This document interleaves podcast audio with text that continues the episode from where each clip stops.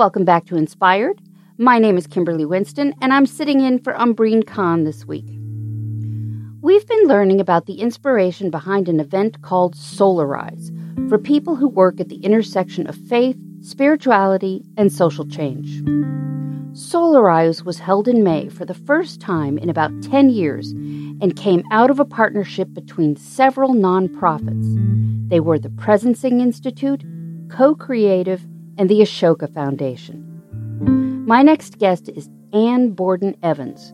She is the co leader of Ashoka's Spiritual Changemakers Initiative, which helped stage Soularize, and she was also a participant in its small group discussions. I reached Anne at Ashoka's offices in Washington, D.C. Welcome to the show. Let me start by asking how did Soularize come on your radar?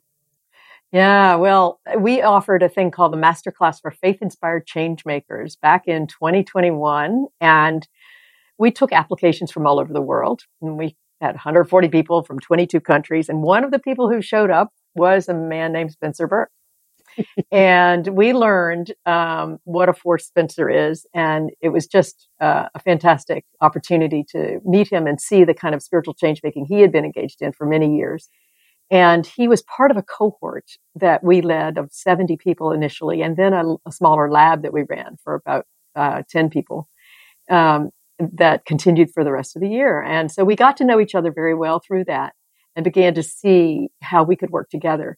And this was really for us a dream come true because our whole idea was that we would find people with whom we could co create this movement to try to lift up spiritual entrepreneurs to kind of counter the narrative that's out there of division and dissolution and brokenness in faith. And so for us, um, the spiritual change makers like Spencer are really the ones who are building a new direction and a new narrative for what faith can look like in the future. And one of the things that you said, I think at the very first opening plenary session, was you all felt that the time was absolutely right for another Soularize conference. What were you seeing that made you come to that conclusion? Yeah, well, you know, one of the things that we at Ashoka have been seeing for some time is that the world is in an increasing period of change. And so one of the things we realized was that in the world of faith, where this is more evident than in many other sectors uh, of the world, the people in the normal workaday part of their lives are in a situation where they have all the information in the world at their fingertips and can communicate instantly with everybody they want to communicate with, are not interested in being in a structure that is rigid, top down, and does not allow them the freedom to be and choose everything they want to choose and be and think. and so one of the things that we realized is that if there was ever a sector more ready for a new wave of thinking, it was really the faith and spirituality sector. We could see from all the many people who study this subject that people were leaving in droves. And we also think this is a great loss to society. If faith does not see that there are people within and people around who can help it rethink this and save what's beautiful and wonderful about these traditions and yet carry that forward in a wonderful way into the day we live in now, which is a world of immense change um, so we felt it was really, really important to begin to find those change makers. We knew they were out there, you know, because there have been spiritual change makers since time began. You could argue that Jesus was one, uh, Muhammad. All of these folks have been change makers, creating new ways of being. Every tradition had a day one. And so we know that this is not something brand new, but we also know that it's something that it, in the media and in the conversation of our time is being ignored the whole conversation is about something very, very different. It's about the politicization of religion. It's about the brokenness and division among us. You know, we felt that there's a really a different narrative here that's going on, but it's just not being seen and heard. So one of our goals is really to create this new lived narrative because I mean, it's out there. It is being done, but a lot of the people didn't see each other. If these folks are going to create this new lived narrative, they need to see each other. And so we felt, okay, let's talk to Spencer. And, and he said, I am totally up for this. Let's give our listeners a sample of some of the brain trust that was in that room. the whole idea that we formed the structure of the Soularize event around was that there are common causes of all kinds. And we chose a handful around which we saw sort of a gathering of spirits around those. We saw people organizing, obviously, around the idea of what is the future in faith? You know, what's that look like? Then we saw those gathering around the intersection of the issue of planet and climate and faith, migration. We also had a thing we call new longevity, which is the idea of thriving across the lifespan. We have empowered youth and children which we believe is a critical part of how we bring power to everybody. And also equity and justice. There was a very big contingent in equity and justice as well. And, and as you know, um, people of faith have been active in um, equity and justice movements for a very long time, all the way from uh, Gandhi to Martin Luther King Jr. and all the folks who hit the streets to support Black Lives Matter movement and others. Those six groups together at Soularize where everybody worked in these different things, but there was an intersection with either faith or spirituality or both. Yes, exactly. So in every case, we're very interested in that place where faith and spirituality meet the issue. And so, you know, we have, we have fellows who do this kind of work beautifully, like Fletcher Harper, who formed a thing called Green Faith, which is now all over the world. And we had a member of his team from Indonesia who visited, someone named Henning Purwati. Henning is amazing. She is working in Indonesia, which is, of course, a country that is facing severe climate threats. She has been working with our team there. And she is also part of an organization called Muhammadiyah. And Muhammadiyah is a part of the sort of structure of society in Indonesia. It has schools, it has women's groups, it has youth groups, and it, it is a force in society with millions and millions of members all over the country. And it's connected to Islam? Yes, and Indonesia is a predominantly Islamic country. But when we started doing our work in Indonesia, one of the beautiful things we saw happening was that out on one of the outer islands, two people who had participated in the faith inspired masterclass ended up getting together and working because we brought them together around the issue of climate. And they said to us, you know, for years people invite us to, to interfaith gatherings, but the only topic we have to talk about there is peace building. And she said, we can talk about peace building. We have a great conversation and then we go home. But it's too big. Whereas we can take climate and there are things we can do in our community together that get us working together right away having something tangible to work on together really brings people together across these differences of particularities of faith. Tell me about someone in the United States, Shoshama Austin Connor. Yeah, Shoshama Austin Connor. She uh, joined a thing called Faith Matters Network, which is run by Ashoka fellow Jen Bailey, and she serves as their program officer. She has a beautiful, deep background in being in Princeton Theological Seminary and running um, Black Theology and Leadership Institute and beautiful things. But what they are doing at Faith Matters is they're bringing together all those people who are activists and putting them together with resources for connection, for sustainability of their spirit during this hard work that they're doing. And they're using this to go alongside people who are combating intergenerational poverty, systemic racism, all the structures that make life difficult for people of color in our country. She came representing that organization and, and also herself as a leader and was able to contribute in the equity group uh, in important ways because she's seen the stresses that people who are on the front lines of activism experience. Mm. And so that's the kind of thing where we felt, you know, making connection with her was an important, important thing uh, for her to be able to do um, with others who are also working at the front lines of, of equity and justice. Ashoka has been around for a little bit over 40 years. Am I correct? That's right. Yeah. And you do a lot of things with um, social entrepreneurs and the spiritual change makers aspect of Ashoka. How old is that particular part? It's about five years old. Yeah, we we first began doing some work and thinking about it very early work in, in maybe 2016, but but got a little bit more intense and intensive in 17. And um, and by 18, we were actively piloting some ideas, and out of that has actually come a, a wonderful thing called the Changemakers Initiative, being run by a group out of California that we worked with. And tell us about that. Yeah. So in 2018, we had floated a, a white paper, and uh, Reverend Kathy McShane, who was the pastor of the Los Altos United Methodist Church, invited us and said, I really want to do this in my church. And we worked out a plan for how we would run a year long fellowship, offering the opportunity for members of that church who were interested in a change making idea that they were carrying around with them.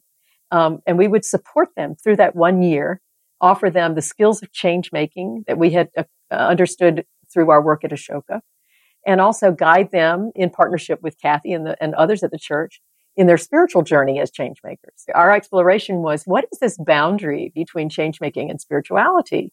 And how are they informing one another? And one of the things we discovered is it's, it's very much a two way street that change makers can deepen their thinking about how to proceed as change makers by being in touch with their spirituality. And at the same time, those who are spiritual people are going to find that their calling can be realized if they have the skills to go carry it out in the world. And this is something that we spoke about it at Soularize is that you have to start with this understanding that what people need in this world of rapid change is a sense of wholeness because we're really tired of being one person in one space and being an entirely different person in another space. And so if we can be our one person with our whole spiritual, mental, physical, emotional selves all present at one time, there's a great sense of relief that comes from that. And the process of doing that, we discovered that this was something that was very important for change making because it gives you, if you're whole, if you start with being whole and you, you have a system that acknowledges that need in people and is built to sustain them that way, then you are actually helping them be better change makers.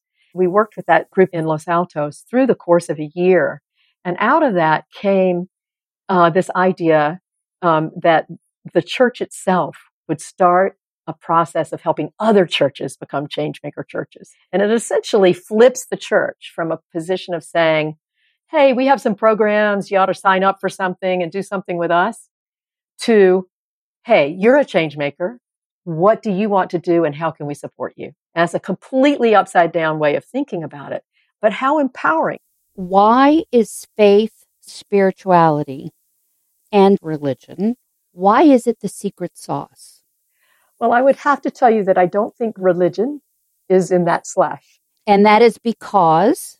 And that is because to many people, it sends them on a journey that reminds them of things that they don't really appreciate about faith and spirituality in today's world. So when we say religion in this framework, we mean organized, hierarchical right. religion.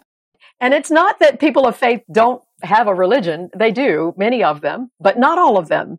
But because we know there is a new system emerging that will hold faith and spirituality within it, uh, then we, we don't want to get tied into saying religion because that has a structure to it that is mainly not the structure that we're heading toward. Why is faith and spirituality the secret sauce? Well, for people for whom that is an important part of their identity, they almost can't work without it. You know, and so what we recognized is, and even the Pew studies show this, that there are about 85% of the people who say, you know, God is important in my life. And so we know that there's this, there's this large portion of society that actually feels that there is a divine something. There is a larger than me something with whom I can identify. And for people who feel that, this need to integrate your spiritual, mental, emotional, and physical selves is very, very powerful. If you leave spirit aside or if you're forced to put it aside by your circumstances of context, it's painful and it, it, it, it causes anxiety and distress. You know, 500 people have joined our community by being engaged in change making in various ways. And, and so we see with these people this immense sense of relief and, and hunger to be with others who are also on that kind of journey, who are willing to say, yes, this is who I am in my whole self. And so we believe that there is real special power for those people in this. So we see it working really on these three levels the what I do, the how I do it, and the how I cope with the stresses and strains of doing it we've been in direct observation of our Ashoka fellows and how they do this. And we see, you know, examples like uh, Karen Tse, who has uh, an amazing program where she puts the whole idea of loving your enemy mm. into actual action. She goes to places where police abuse is a huge issue. And she's a worldwide organization in justice. And she goes to people who are the perpetrators of violence mm. And gets them to begin to heal that violence. And that's a thought that doesn't come to somebody unless they bring it from a spiritual source. So it shaped what she did. And then the way she does it is she works with faith communities and draws them in because they have an intuitive understanding of this notion. And she galvanizes them to help do the work. Mm. She actually is a, I think, a universalist minister by training. And so she has drawn on that um, to help her sustain herself in the midst of all the challenging work that she does. At Ashoka, you have identified three different kinds of spiritual change makers. Tell me what those three kinds are. Well, we see spiritual innovators, we call them. And those are people who are kind of creating new modes, new ways of being spiritual uh, or faithful or uh, gathering people in community. And then we see social entrepreneurs who are motivated by their faith we see institutional entrepreneurs who are driving change inside organizations, often religious organizations, sometimes interfaith organizations. And we, we see those as being sort of the main uh, arenas in which we see these people showing up. As important as it was for these players to see each other, it's also important for them to be seen and heard and to re- have it be recognized that that they are doing the work of rebuilding and, reinventing that's going to create whatever this fresh new thing is that's emerging you know and and faith and spirituality are not going away. Our traditions are not going to die. They're going to be reborn in some beautiful ways. And that's what we see happening and it's happening all over the world because we had 20 different countries represented at soularize i would say in the last five or six years as the country's grown more divided there's at least some people that point to religion as one of the problems.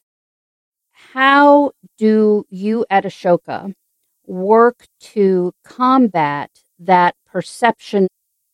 We're a secular organization, you know, so it's kind of an interesting thing that we, a secular organization, are doing this work. I understand that. It seems like, wow, how did this happen? Um, but here's the here's the fundamental values that we we depend on. Everyone is precious. Everyone is powerful. Everyone is deserving of love and respect. And change making we define as putting love and respect in action for the good of all. So if you're doing that, we'd love to know you. And we'd love to help you be bigger and do more and be seen. And that's what we do. So if you are dividing, if you are against some type of person, we do not invite you into our world. And that's kind of how we manage it. We say, this is who we are. And so if you're uncomfortable with that, you can leave now.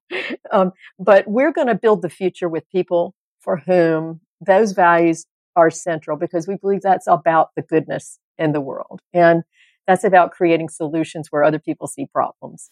At Ashoka and Soularize, there was an emphasis on fostering youth led endeavors that were also, you know, based in faith. Tell me why there is an emphasis placed on youth led at Ashoka and at Soularize. Well, one of the beautiful things about young people is they don't have all of the fixed structures in their mind that, that those of us who are older have. So they have wonderful ideas.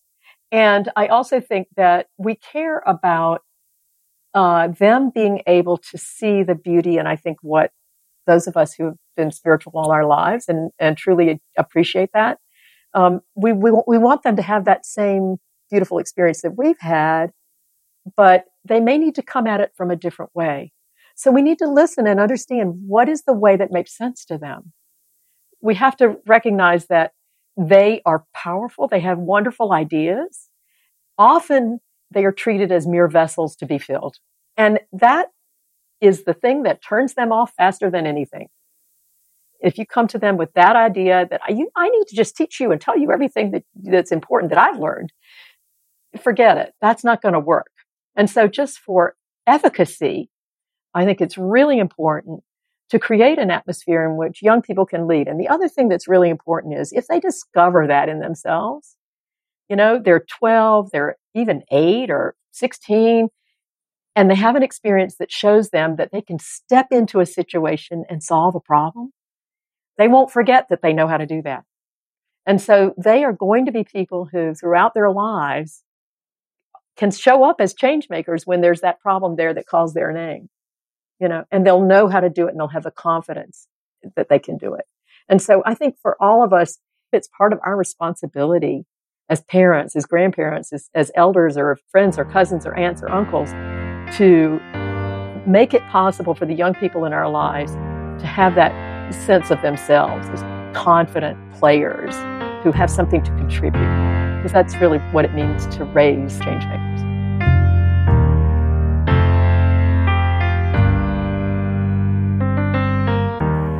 That's all for this week's show. If you're interested in finding out more about our guests, Spencer Burke and Anne Borden Evans, head over to this episode's page on our website at www.interfaithradio.org. While you are there, you can also learn about us, read the show notes, sign up for our newsletter, and explore the archives. You can find our podcast on Apple Podcast, Stitcher, or by searching Interfaith Voices in the podcatcher of your choice. And while you're there, you can help us by leaving a rating and a review. It helps others find us. This week's episode was produced by me, Kimberly Winston, Kevin McCarthy, and Umbreen Khan. Thanks to our founder, Maureen Fiedler, for her vision, and MC Yogi for our theme music. Additional music was by Blue Dot Sessions and Audio Binger. Inspired is a production of Interfaith Voices. We rely on the generous support of our listeners to bring you this show. I'm Kimberly Winston. Thanks for listening.